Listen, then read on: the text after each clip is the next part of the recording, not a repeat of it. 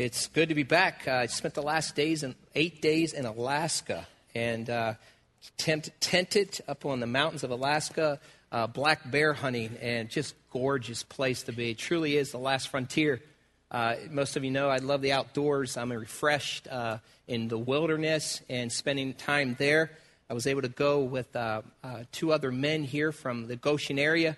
Um, Sam Armington led us. he was the guide from this area met two other Alaskans there, spent eight days, got to see uh, uh, literally eagles, hundreds and hundreds of eagles, saw many of them swooping down across the water, catching fish, saw killer whales, had otters swimming around a seal.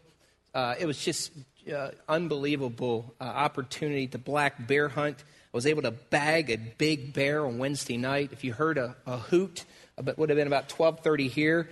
Uh, it been 8:30 there. It was me standing over a, a, black bear. Some of you can appreciate that more than others, I'm sure. Um, but uh, it was great. It was uh, an opportunity to do something I'd never done before. And uh, Isaiah is now uh, claiming and saying that he gets the black bear skin rug in his room, hanging on the wall. So we'll see what happens with that. But uh, it definitely was a trip of a lifetime. Um, spending time in God's creation, 21 hours of light while we were there. So literally, um, I was around the campfire at 12 o'clock at night, and it was as light as it is right now. And it never even really got dark while we were there. It's like dusk. So it was just unbelievable. It took a four-hour uh, boat ride out to the place where we were at, out across uh, the Alaskan Sea, um, Prince William Sounds, where we. I felt like I jumped into the Discovery Channel. Uh, it was just incredible week. Uh, it's good to be back, and uh, great time with men connecting to God in the wilderness and like I said, if most of you know me, it was quite a, a, a venturous trip. No cell phones, no internet, uh, no technology. Now, that was a breath of fresh air. I wasn't even tempted to peek or listen. And it was just, you, uh, just a week away from the rat race of technology does good for a man's soul. Uh, it was a good week. But it's good to be back, and I'm glad to be back. Once you grab your Bibles and turn to Ephesians chapter 4, Ephesians chapter 4 and we're going to look at that today, chapter 4, verse 17. If you need a Bible, hold your hand up. Uh, ushers will put one in your hand. Like we always say, if you need this Bible, take it home. Bring it back with you next week. That week, next week, you don't have to ask for one. And you have your own Bible. If you don't have a Bible, or you have a Bible, just leave it on the chair uh, that you're seated in. But turn to Ephesians um, chapter 4, and we'll take a look at that here in a second. All of us today um, make decisions based upon who we think we are. All of us make decisions uh, with job uh, resumes. We make decisions with our dreams and our goals. We determine in our minds who we think we are. And so, with that information drilled into our, our, our, our brains and our minds, we make decisions of what, what groups we'll hang out with, um, what we attempt to achieve, what we think we can accomplish. We make those decisions every day. In fact, today, when you woke up, if you were to you made decisions based upon what who you thought you were. When you look into the mirror on any given awesome i can see everybody. Put that cell phone away. I see you texting back there. Put it away. Tell them i said hi. Tell them pastor jim said put it away. Anyhow here, when you look in the mirror what do you see? When you look in there you base your decisions based upon who you think you are and so either you have an incredible identity or you have an identity crisis based upon who you see in the mirror each day.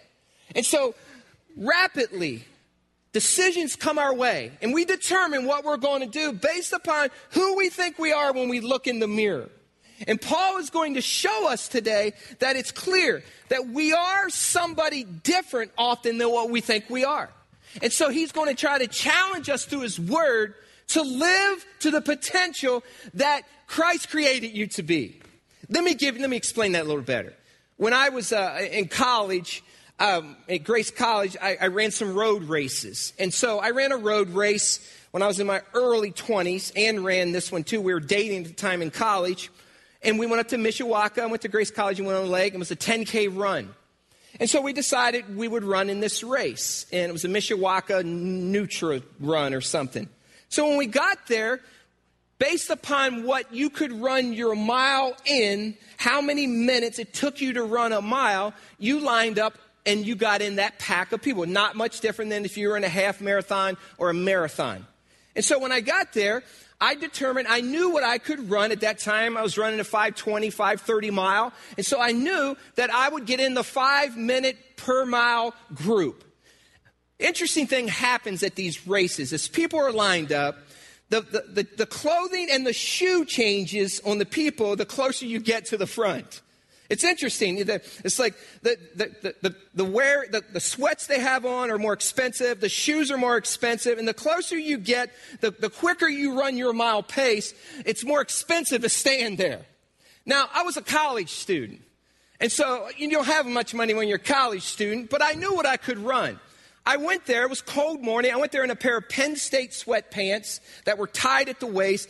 They had white paint spilled and speckled all in because I, I was part of a running uh, a project that was painting some houses. I had a redskin sweatshirt that I really liked. It was warm, had holes under the arms, and it was kind of the ones that you wear and wear and they get real ratty. I liked it. Didn't match the bottoms, and I had a stocking cap on that was the Washington Redskins pair of Nike sneaks on that were well worn. It, I ran a lot of miles on them, and they were dirty because I mowed grass in them. I worked grounds at Grace. But the closer I got to the front, everyone else looked a lot different than me. So I walked up into this five minute mile group. And as I stood there, I felt these eyes looking at me saying, You don't belong here. Based upon the way I was dressed. I mean, it, I'd never seen, you know, another discussion for another day. Why do men wear spandex? I never know. But as I'm standing there, they're all standing in there in these spandex. And I'm standing there in Penn State sweats, and, and I could feel the eyes around me saying, You don't belong here. Get to the back of the line. In fact, I stood beside a guy who was dressed in pink spandex. Now, that, now, that guy, he was a confident guy, let alone to be in spandex, but be in, in pink. So as I stood beside Pinky, I made a decision. I, he kept looking at me thinking, you don't belong here. And I was saying in the back of my mind, I am going to kick your butt. That's what I was thinking as I was standing there. So we're running this race. And, and so as I'm standing there, I knew who I was. I didn't care what other people thought based upon how I was dressed, who I was. I knew what I could run and I knew I was beating Pinky. I mean, I knew I was beating Pinky. Make a long story short, I ran the race and I kicked Pinky's butt. It was awesome, man. It was just. But the reality is, based upon what you see in the mirror, will play out in the decisions that you make in your life. So I ask you today do you know who you are in Christ? Paul's going to work hard at reminding us today that we're redeemed people who have the living God living in us, and that should make a difference. And we should move to the front of the line because with Christ, we have an unfair advantage. Stand with me and we're going to read through this today. And hopefully, as we get through this, you will begin to live life in the fashion that Christ intended you to live. Let's read Ephesians 4, verses 17 through 24. Read it with me. Ready, read. So I tell you this and insist on it in the Lord that you must no longer live as Gentiles do, in the futility of their thinking. They are darkened in their understanding and separated from the life of God because of the ignorance that is in them due to the hardening of their hearts. Having lost all sensitivity, they have given themselves over to sensuality so as to indulge in every kind of impurity with a continual lust for more. You, however, did not come to know Christ that way. Surely you heard of him and were taught in him in accordance with the truth that is in Jesus. You were taught with regard to your former way of life to put off with your old self, which is being corrupted by its deceitful desires, to be made new in the attitude of your minds, and to put on the new self, created to be like God in true righteousness and holiness. You may have a seat. This passage begins in this letter, like I say, it was a letter that was written to the church at Ephesus. And so Paul wants to remind this group of people, and God wants to remind us today at Grace Community Church, that based upon who we think we are, will determine how we live, the decisions and goals that we make with our lives, and the impact that we have on our world. But it begins by decluttering our minds. Our journeys are unique. Every one of us has a unique journey when we come to Christ. Some of you are seeking Jesus today. And Lord willing, sometime soon you'll come to know Christ as your Lord and Savior. But many of us in this room already know Jesus. And our journeys are unique. And if we took time and you took time to listen to people and say, what were the determining factors of how you came to Christ? What was what's your story? Basically, all of us have a different story. The language here is, is pretty strong. Look back at verse 17. Paul says this. He says, So I tell you this, and what? What's the next word? Insist on it. I would say the same. I tell you this, Grace Community Church, today, and I insist on it in the Lord that you no longer live as the Gentiles do, in the futility of their own thinking. In other words, you don't live as lost people who are set aside and apart from God. Live like you're redeemed, live like you're saved. But it begins in our minds. In the basement of our house, we have some old hard drives from computers that we've had, some 486 computers. This thought has always been in my mind that we might, might as well keep. Maybe sometime I'll need that memory that's on that hard drive. Truth be known, we've already t- taken one of them outside. We took a monitor outside and shot it with shotguns. It's what I need to do with the hard drives. Because it is of no value. And so, what Paul is saying, those old hard drives, those old computers that you have lying around in the basement of your house, they're of no value. Those memory banks are old. That was the old you. Throw it away, take a sledgehammer to it, and beat it up. It has no value to you. You're a new person. Your, your computer, your mind started new when you came to Christ. It should be running at optimum performance. Declutter your mind of the past and Press on to the future and the new you that you can become. No more futile thinking, he says here. But here's the problem we have an enemy called Satan. And you know what he does?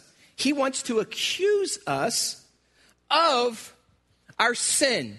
He wants to accuse us of the sins of our past. And so Revelation 12:10 says this, says day and night Satan is standing before God in the throne room of heaven and he's accusing you and I of everything we've done wrong. So day after day he stands everyone that's there he says there's Jim. He's there's that sin again. There it is. There's that struggle he has. There he failed again. He shouldn't be doing that. He's a pastor of Grace Community Church. I mean you're letting him do that and day after day he accuses believers in Christ, and day after day, God says, Hey, but remember the cross, the blood of Jesus Christ covered him. Remember, remember, remember, remember. And so, day after day, we have this enemy who wants to remind us of our past. I always say this don't let your past freeze you and cause you not to be the person Christ wants you to be. No more futile thinking. There was an old commercial that used to be out when I was a kid. I'm dating myself here. And it was this, they had this picture and they said, This is your brain, and this is your brain on drugs. And they showed this egg that was in a skillet that was frying. And this is your brain of the past, and this is your brain when you go back to the past. It's frying and it's of no value if you keep going back there. Let, let me say it this way Jesus did not save our souls so that you and I would wallow in the, our minds in the landfills of our past. Live above that, live beyond that, live as redeemed people.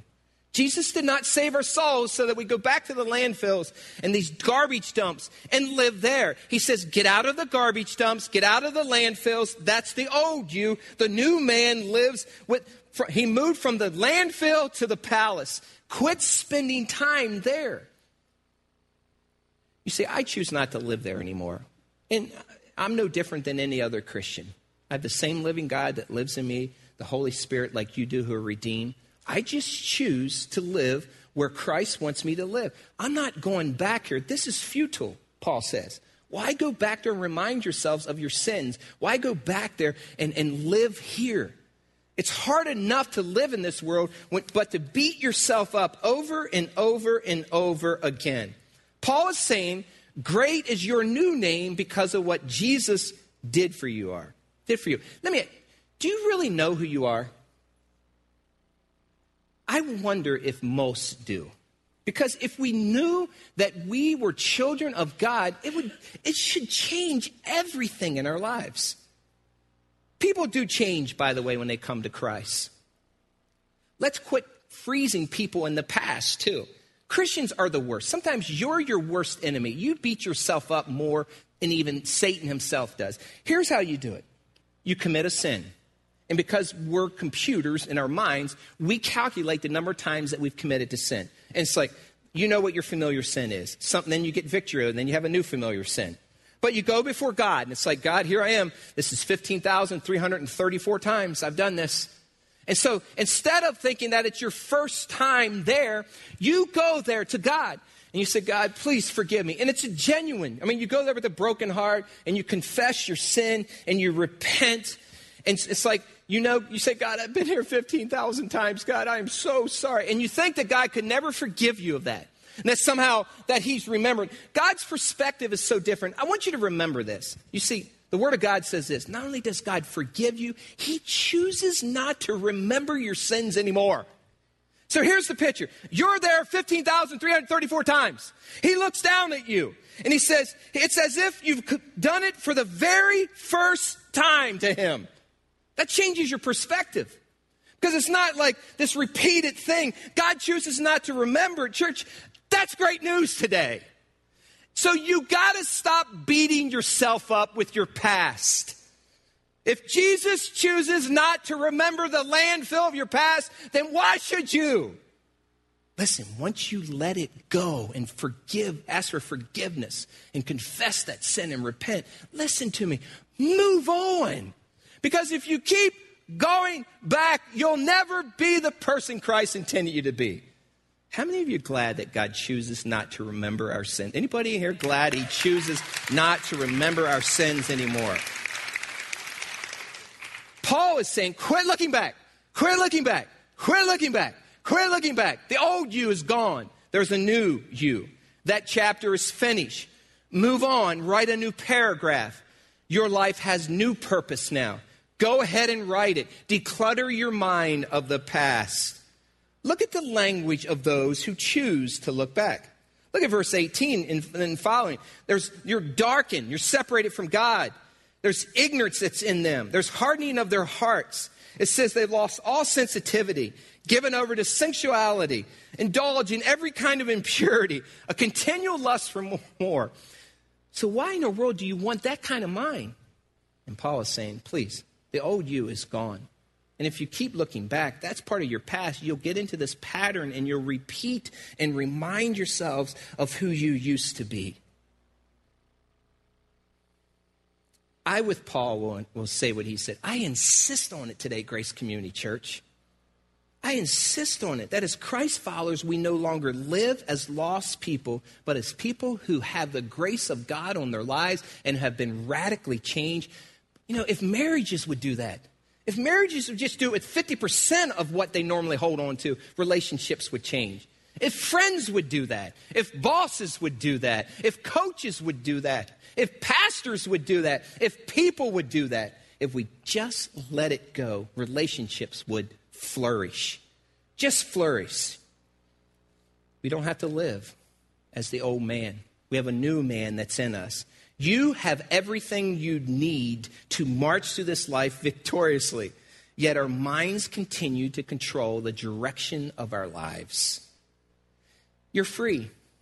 Yet, when some of you got up this morning, you looked in the mirror, and all of a sudden you thought, boy, Thursday of this week I did this, and Wednesday of this week I did that, and boy, three weeks ago I did that. Even though I, I, I asked God to forgive me and and I've repented. It's, and so you look at yourself and you think, oh, God can never use me. And so, so you woke up this morning and what you've done, what you've done, you, you've attached this ball and chain to your leg. And so you, you came to the worship service today like this.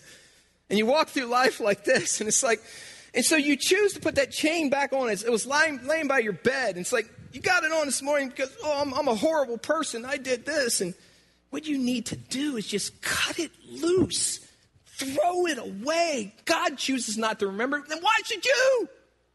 That's what Paul is saying. There's this dog in New Paris, down where I live in New Paris, that is tied to a dog box by a chain.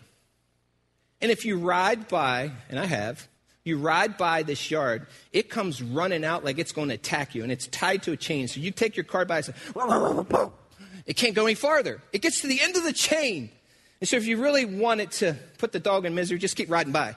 Because it just come out there.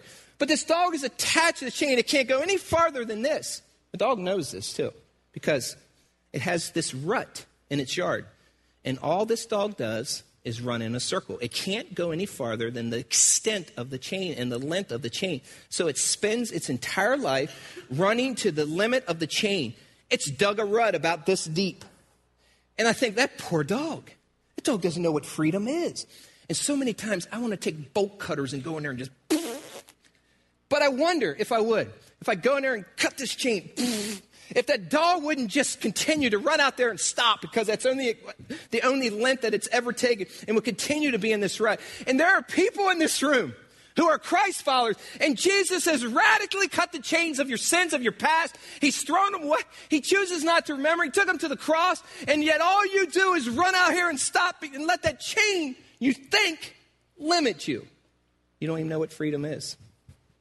And Christ is saying through his word, Church, I didn't go to the cross and give my life and die a brutal death. So you're like the dog that runs out here and runs in a circle with ball and chain to their lives because of sins of their past. Listen to me, church. Don't let some super righteous Christian remind you how horrible you are don't let them determine who you are. You look in the mirror and say, I'm a child of God, redeemed by his blood, sanctified and justified, and I belong in the five minute group, and I don't belong back here, and I don't care what Pinky thinks. That's the picture here. The picture is change your mind, declutter your mind. Paul is reminding us of that. I heard someone recently say this, and it was really good. They said this that your mind, your soul, and your body and spirit are close neighbors. They live in close proximity to each other. Your mind, your soul, your, soul, your body, and spirit are close neighbors. And when one gets sick, it diseases the others. It's contagious. It causes the others to be sick and disease. So, let's, let's take that down. Let's break that down. In your mind, if you continue to live back here, if you continue to remind yourself and live in the past and beat yourself up, it's going to disease your body, your soul, and your spirit. And you will become the very worst version of yourself. And Paul says, do away with that futile thinking. Start thinking like a redeemed follower of Christ. You, your light will never shine brightly if it's buried in the sins and the lifestyle of your past. Paul is saying, This isn't the way your story's supposed to end. Yet some of you in this room, you are afraid to step out in faith because, well, I have this area in my life that I haven't had victory. Listen, Christ can redeem you of that. Christ has, has redeemed you of that. You can have victory over that. It might take time, but there, believe me, the, the, the sanctification walk looks like this. It's a time of gradual increase. It's a time of falling and getting back up and trusting God. And it allows it's this continuing, graduating climb to Jesus. Some of us might be here, but we all began here. So it's this process of fail and, and, and, and getting back up, falling and getting back up, falling and getting back up, and growing and climbing and climbing. Don't let a couple slips along the way push you back to the old life. Then Paul says this He says, change your wardrobe. Look what he says in verse 20. He says, You, Grace Community Church, church at Ephesus, however, did not come to know Christ that way. Surely you heard of him and were taught in him in accordance with the truth that's in Jesus. You were taught with regard to your former way of life to put off your old what? What's it say? Self, which is being what? Corrupted by its deceitful desires. To be made what? What's the word? New in the attitude of your what? Minds. Put off the old man, the path to deterioration. Your former life is gone. Quit putting the grave clothes back on. The Jim Brown paraphrase would be this Get rid of the leisure suits and put on the pinstripe suits. Don't wear the old clothes. By the way, you remember the leisure suits? Those things were nasty ugly when I look at them now. But you remember when you wore, I had like this, I had this lime green, big lapels, leisure suit, You remember the silk, some of you remember this, silk shirts with the flowers, and they would be open up here, and it showed my one chest hair. It was like, that was just, you just thought you were just really cool in there. And I look back on those pictures like, man, I can't believe you wore that stuff. Paul is saying, get rid of the leisure suits. That's the old man. Put on the pinstripes. Yet some of you, you still pull out the leisure suits and you stick out in the crowd and we're saying, don't go there. That's the picture here. Get rid of the old clothes put on the new clothes. Change your wardrobes. Then he says this in verse 24. Look what he says. Verse 24 says, To, to be made new, new in, your, in your attitude and minds, and to put on the new self. Look at this new man, by the way. Created to be like whom? God in true righteousness and holiness. I read this while I was in Alaska, and uh, it blew me away. I had to read it again again. I read it. I worked on my message before I left. I had it written before I left. But I was reading over to refresh myself. And I was reading this and I was thinking, Jim, look at that. It says, and to put on the new self, created to be like God. Woo! I was thinking, I'm created to be like God in righteousness and holiness. And I began to let that run through my mind. You're created to be like God, not created to be what someone wants you to be. You're created to be better than that. You're created to be have holiness and righteousness of God in your life. You have the potential to be someone that's like God in his holiness and his righteousness. Listen, that's great news. But listen, then why in the world do we wallow in the landfills and the dumps of our past and say, This is all I deserve? I'm no better than this. Poor me. Yeah, I know. Why do we do that? Why do we stay there when Christ wants us to be? And Paul says, change your wardrobe. Put on the new self. Put on the new man that's completely different than the old man. It seems like this church was struggling with their identity. Probably a lot of you are struggling with your identity too. We've lost our identity because some boss said we didn't measure up. Well, you didn't do that in a quick enough time, and your the, the tolerance wasn't good on that tool that you made. Or you, you didn't measure up because your, your, your wife or your ex husband or your ex spouse said that you didn't measure up. You didn't measure up because you had a father or mother who didn't believe in you. And somehow you think you don't measure up because you didn't make it the seventh grade basketball team in junior high, you were on the B team and you didn't measure up. And so the rest of your life, you look back, boy, I was the seventh, when I was in seventh grade, I was on the B team in basketball. Let me ask, ask something. When you stand before Jesus Christ one day at the Bema Seat, you think he's going to say, I can't believe you only made the B team? Care less about that. Yeah, we let somebody's view, especially high school, you didn't make this team and you didn't make that play and you didn't get those academic awards and you didn't this and you didn't that. And we find our identity in some super righteous person who just happened to have a good gene pool of intellect or could shoot a jump shot. And we say, well, I'm, since I'm not as good as them, I'm not valued. Let me tell you, you are more than va- more valuable. You're created to be like God. Man, we need to drill that into our minds. And when you do, you go from here to here. You know, really, there isn't any difference between someone who gets saved here that finally reaches here than someone who gets saved and determines to stay here. It's just that this person knows who they are in Christ. Let me tell you something. I choose to live the way that Christ tells me I can, and he tells me who I am. I don't want to stay here. Why spin your tracks like the dog in the backyard when you can go from the landfill to the palace for crying out loud? Because when you do, everything changes. But we have these super righteous people in our lives. You know, the ones that, that see you and, and you haven't seen them since high school, and you were the guy that smoked marijuana in high school, or you're the guy that get drunk on the weekends, and they see you in church. Whoa, I think the walls are going to come down. Somehow you're still that 16 year old immature person who, who, who didn't even know God, and, and you're like 50 years old now. And it's like, and they think, I mean, you're not that. No, I'm not that person anymore. It's like we freeze people in the past. Oh, you were like the, the prom king and the prom queen, and we worship him. So what? Who cares? Now, in Christ, we have a seat in the, the palace of God. But don't we do that? We freeze people all the time. Husbands are good at freezing their wives, wives are good at freezing their husbands. Classmates are good at freezing other classmates, and we look at them, and, and, and then we, we assume this role because you get that look when you're standing there with Pinky, and he looks at you, and you think you really don't belong there. And if you're not strong in Christ and you don't know who you are, you'll let that look from Pinky back you up to the end of the line. And Paul is saying, No, you belong here. Not only you belong here, you have powerful God living in here, and you can accomplish great things with God. That's the picture here. Take off your grave clothes. You're not headed to Wreath Air Funeral Home. You're more alive than you've ever been.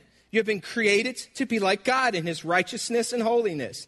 And the last time I checked, Jesus left his grave clothes in the grave. You moved from the landfill.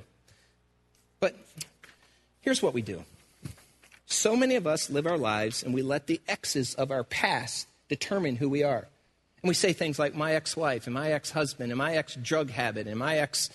Uh, my ex felony and my ex jail time and my ex this and my ex that. And this is the picture. When we look in the mirror, that's how we see us. And Jesus saying, get rid of the prefixes. This is your past. Throw it away. You're a new person in Christ. You're not that XX. That's the picture. But many of you, it's like you like this. And you get in conversations, yeah, my ex and my ex and my ex. Listen, you don't need this prefix to your name. You have a new identity. Get rid of it. Change your clothes, change your wardrobe. Then Paul moves on. Look what he says in verse 25. He says, Now that you know this, this is how you do it. Verse 25, look what he says. He says, Therefore, as a result of this, each of you must put off falsehood and speak truthfully to his neighbor. For we are all members of one body. In other words, tell the truth. In other words, there's probably things in your past, in my past. Let's face it. When we didn't know Christ and we didn't have the Spirit there to convict us, we did some things that we aren't proud of. He said, if you have a pattern of your past before Christ that you were telling lies, he says, put that behind you. The old man, the new man can live above that. The DNA has been changed when you come to Christ. God can and does instantly remove some sins and sinful patterns, too. So some of those things he does remove, but often you might struggle with them, but at least now you have the ability to overcome them because of Jesus. My father, for instance, when he got saved, radically saved, it was a modern day miracle. When he came to Christ, he was an alcoholic and he drank himself drunk when he would drink. Good man, great, great man, but alcohol got the best of him. But when he got saved, he never drank again. That was a modern day miracle. The picture is this that Christ, that's behind him. That was behind my dad. There are some things that, that God instantaneously removes and takes away. There are other things you might struggle with the rest of your life. But listen, you can overcome them. It doesn't mean you won't struggle with them or be tempted with them. You now have the living power of God living in you. You have something to fight back with. That's the picture that Paul wants to give us today. Another thing to keep in mind is that some of us are much farther down the road in our spiritual journeys. And it's real easy to see one, someone who just came to Christ right here, like they just came to Christ. They're like two weeks old, they're like a year old. You've been saved for 400 million years, at least you think so. And so you look, and you look back, and this person comes to Christ, and you see these, these things in their life that they still needs cleaned up. And it's real easy for you, super righteous, to, to, say, why isn't that person do, why is that person doing that? How come they haven't changed? How come this area of life? And you forget it took you 30 years to get here.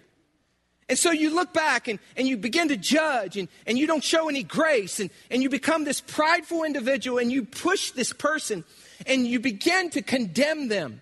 And then I read in Romans it says, There is therefore no condemnation to those who are in Christ Jesus. But this person thinks so. And so the picture is it's a progressive walk with Jesus, the progressive sanctification walk. Some people don't understand grace. It's these people up here who love to point out the faults of everyone else, who love to find the faults.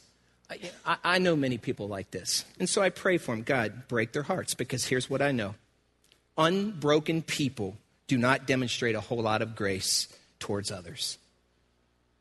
I want to repeat that because this is worth repeating. Unbroken people do not show and demonstrate grace to other people.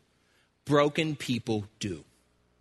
Broken people who've had their hearts broken by God give grace. Someone whose heart hasn't been broken by God doesn't give grace. Think about a horse that's never been broken. Have you ever seen a horse that's never been broken? Have you ever tried to ride a horse that's never been broken? You can't get near that horse. It pushes you away. It'll kick, it'll buck. It does everything it can to get you off of it because it's not been broken. Show me a broken horse. You can show a, see a rider on top of it. It understands that it's supposed to go with the rider. It's easier to ride a broken horse than an unbroken horse. It's the same with Christians who are not broken. You show me a Christian who's, has, whose heart's not been broken by God, I will show you a person who is quick to push everyone away who begins to point out all the faults of other people because here's the reason why. They don't want you close to them because if you get close enough, it'll reveal their real heart and it's not very pretty. So they point out all your faults and push you away so that they can have this distance away from you and it appears that they have it all together. But you show me a broken person and I'll show you someone who extends grace, who's authentic, who's vulnerable, who lets you in and on and around them. People who aren't broken don't demonstrate grace. It, it, they're full of pride. And you know what pride does? It pushes other people away. And here's the thing they don't even know it. Most of these people don't even know it. And you can and you can see it. It's like you can see it and they think they know that what they're doing is godly. There was a period in my life when I was 18 to 20 years old. I was a very super righteous person. I didn't even know it. I was just like, everything was black and white, it seemed to me. And I just wanted to love God with all of my heart, and I wanted to follow Him. And so, I mean, I would just, I, I, remember going to my siblings later on, I was 21, 22, and 23, and asking for forgiveness because they would listen to music. And I said, well, Christians shouldn't listen to that music. Christians shouldn't do that. Christians shouldn't do this, and Christians shouldn't do that. I was checking off this list, and they tried to come to me, and I would push them away because I knew that I was right. I'll never forget when God broke my heart. I went back and said, I am sorry. And I began to extend grace because I need grace. It changed the direction of my life forever. I became this vulnerable person who had love like I never had love before. You know people that way, and hopefully you're not that person. Because Paul says, don't be that person. Verse 26, he says, look what he says next. In verse 26, he says, In your anger, do not sin. Do not let the sun go down while you are still angry. How many of you are guilty? Do not give the devil a foothold. No anger should outlast the day. Well, how many of us have been guilty of that? Paul said, Don't let your anger outlast the day. How many of you have let it outlast the day in a marriage? You know, and here's how it plays out you're angry.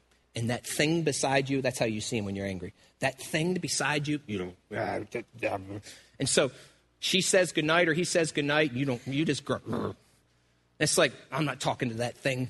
It's like, right there they are.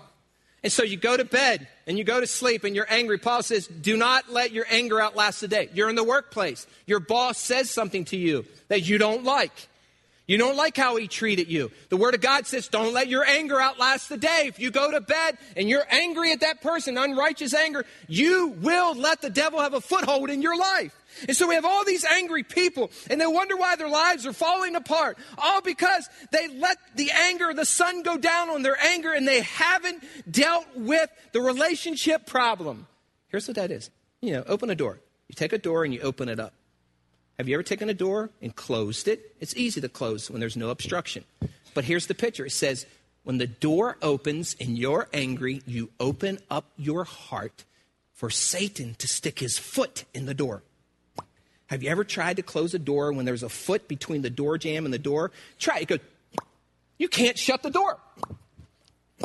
And so he, the picture is your anger opens up a, a, a, a place for Satan's foot to come in in your marriage.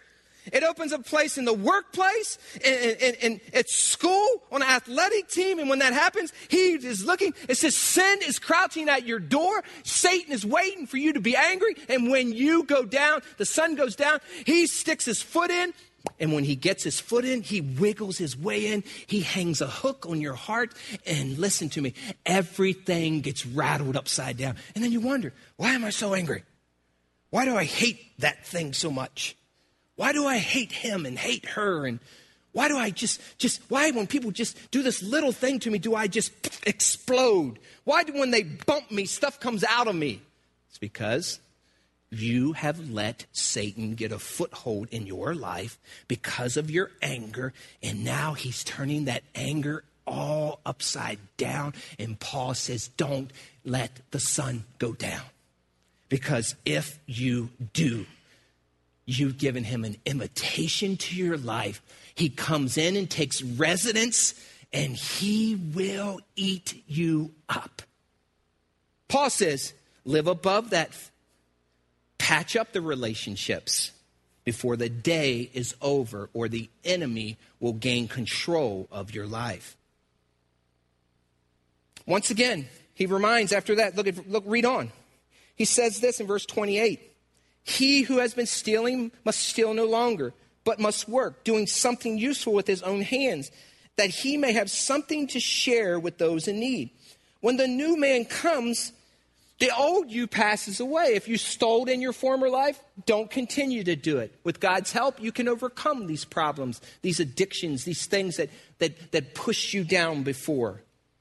Then he says this in verse 29 he says, Do not let any kind of, what's the talk there? Unwholesome talk come out of your mouths, but only what is helpful for building others what? Up, according to their needs, that it may benefit those who listen.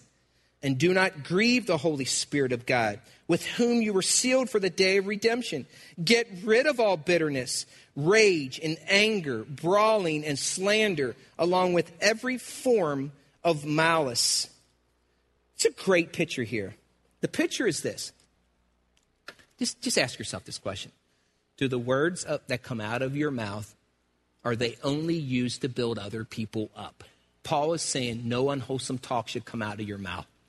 Ask yourself this question. Does your mouth do damage or does your mouth build up people? When you're angry, it doesn't, there's no way it builds other people up. You tear people down. And Paul says, do not let any unwholesome talk come out, but only what is helpful. Get rid of all bitterness. Get rid of all rage. Get rid of all anger. Get rid of all slander. Get rid of all every form of malice. There is the chance for you and I to use our mouths for good. And when we've given the devil a foothold, everything changes in our heart and we revert back to this old man. And Paul is saying, get rid of that. Otherwise, you will be your old self. Change your clothes. Go from the leisure suits to the pinstripes.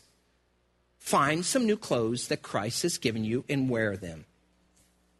Think about this for a second, though. How many of you have bought an outfit, bought a shirt, bought a blouse, bought a pair of shoes, bought a boots, bought something, and you put it away and you think, I'm going to wear this for some day down the road? And so that someday down the road comes. And you forget that you've bought that outfit. You forget, you've forgotten that you've bought that, those shoes. You forgot that you bought that appliance. You forgot that you bought this thing. And so time comes along and you think, oh, I need it. So you go out and you buy the same thing. You bring it home and you, and you put it on and you go to hang it out. Oh, I already have one of those. And Paul is saying, you have things in your wardrobe and in your closet you haven't even taken the tags off of yet. Don't store them away. Put it on and wear it. And then he wraps it up, I think, in a beautiful way. Look at verse 32. He says this Be kind and compassionate to one another, forgiving each other, just as in Christ God forgave you the redemptive potential in you and I is off the charts. And Paul's saying it is possible to be a person of kindness. It's possible to live as Christ did and to forgive. Think about what he has forgiven you of. And yet, some of us, we can't forgive someone because they put black Sharpie pen on our jeans. I mean, think about the stuff that we, we go to bed angry over. The dog poops in my yard from my neighbor, and you're angry. You want to just paintball bomb their house. I mean, the stupid stuff. And Christ died for us, for all of our sin. We get mad because that person got more playing time than us, and you know that you're better than them, and you're angry with them. And Christ died for you on the cross. He said, Be kind and forgiving, just as in Christ God forgives you. Doesn't our world need a good dose of kindness and forgiveness? Doesn't your relationship with your wife or husband, doesn't your relationship with your classmate and your sister and your brother, doesn't your relationship with your boss need some kindness and forgiveness? Isn't this where we're supposed to live and not down here? You see, many of you don't know who you are. And when it comes time for race day, you let the looks of everyone else determine where you stand in the race of life. And I'm telling you, and I insist on it, like Paul says, stand with Pinky and whip his butt. That's the picture. God, help us today. Help us, Lord, to know who you are in a fresh way. Help us to move from the old man to the new man. Help us to live above the past. Jesus, you saved our souls. Help us to live as redeemed people. Please, God, in Jesus' name, amen.